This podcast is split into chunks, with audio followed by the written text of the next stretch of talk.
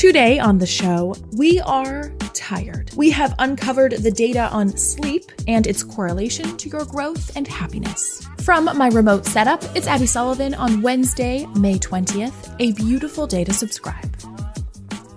Up first, a glance at your B2B SaaS index. We may be a bit sleepy, but it looks like the B2B SaaS world is still cranking.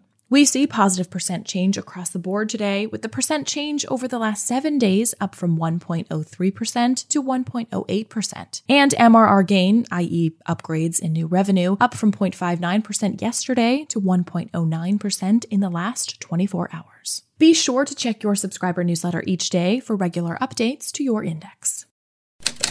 And now, your deep dive story.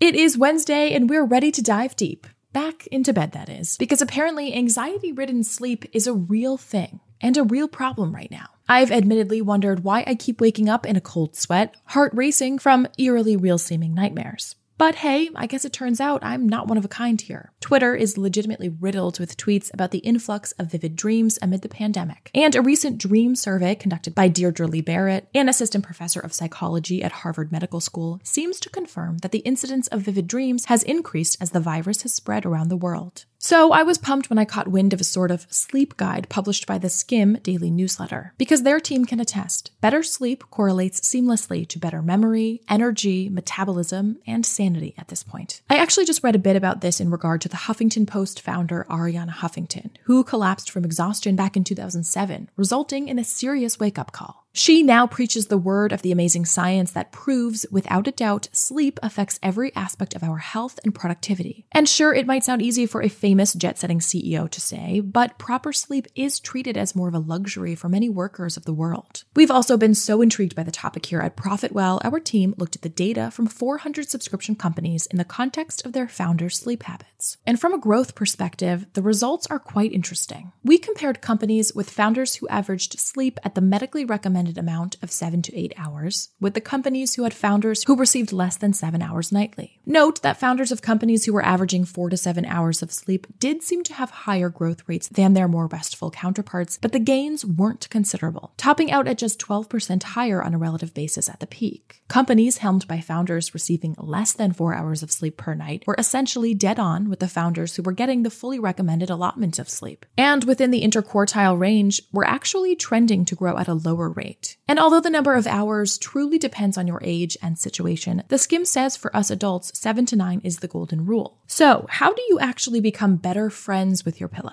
Well, the Skimm knows counting sheep and claiming to avoid your phone doesn't always play out as it should. So they list a whole slew of tactics they've been sitting on. Here are a few that piqued my interest mindfulness meditation. This is the type of meditation that focuses on breathing and bringing your attention to the present moment. You probably want to start with some help though. So, a pro tip the Headspace app is free right now for unemployed Americans. Number two, make dinner, in your mind, that is. Close your eyes and think of the dream and meal you'd like to cook, and in your mind, go through all the steps to get that dinner ready. For me, this would entail pouring cereal and ordering takeout, so I'll skip to the next one. Take an oxygen break. Use the 478 breathing technique to clear your head and relax your mind.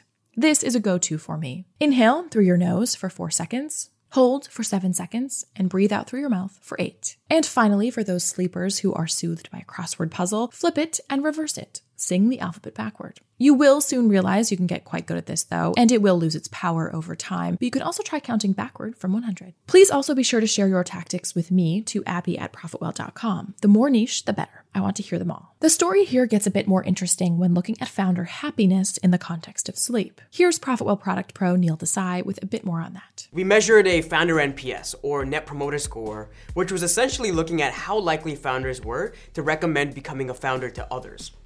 We found that those individuals getting the most sleep had the highest founder NPS with a score of 70. They were very closely followed by those founders averaging 4 to 7 hours with a score of 65, and those individuals receiving an average amount of sleep over 4 hours per night had a founder NPS that plummeted to 12. This data is highly qualitative with plenty of lurking variables and definitely has limits. But there seems to be an indication that losing some sleep, which you're bound to do as a founder, does have advantages. Of course, if you go too far and get even less sleep, your well being is going to hit rock bottom and you're not going to gain the growth trade offs that you think you will by sacrificing your health. All that being said, you have to keep in mind that building a company is a marathon that appears to be a sprint. You do need to move quickly, but you also need to be doing things that are purpose built for the long term. I will link to a bunch of resources on this in your subscriber newsletter. Happy sleeping, and ideally a bit more of it.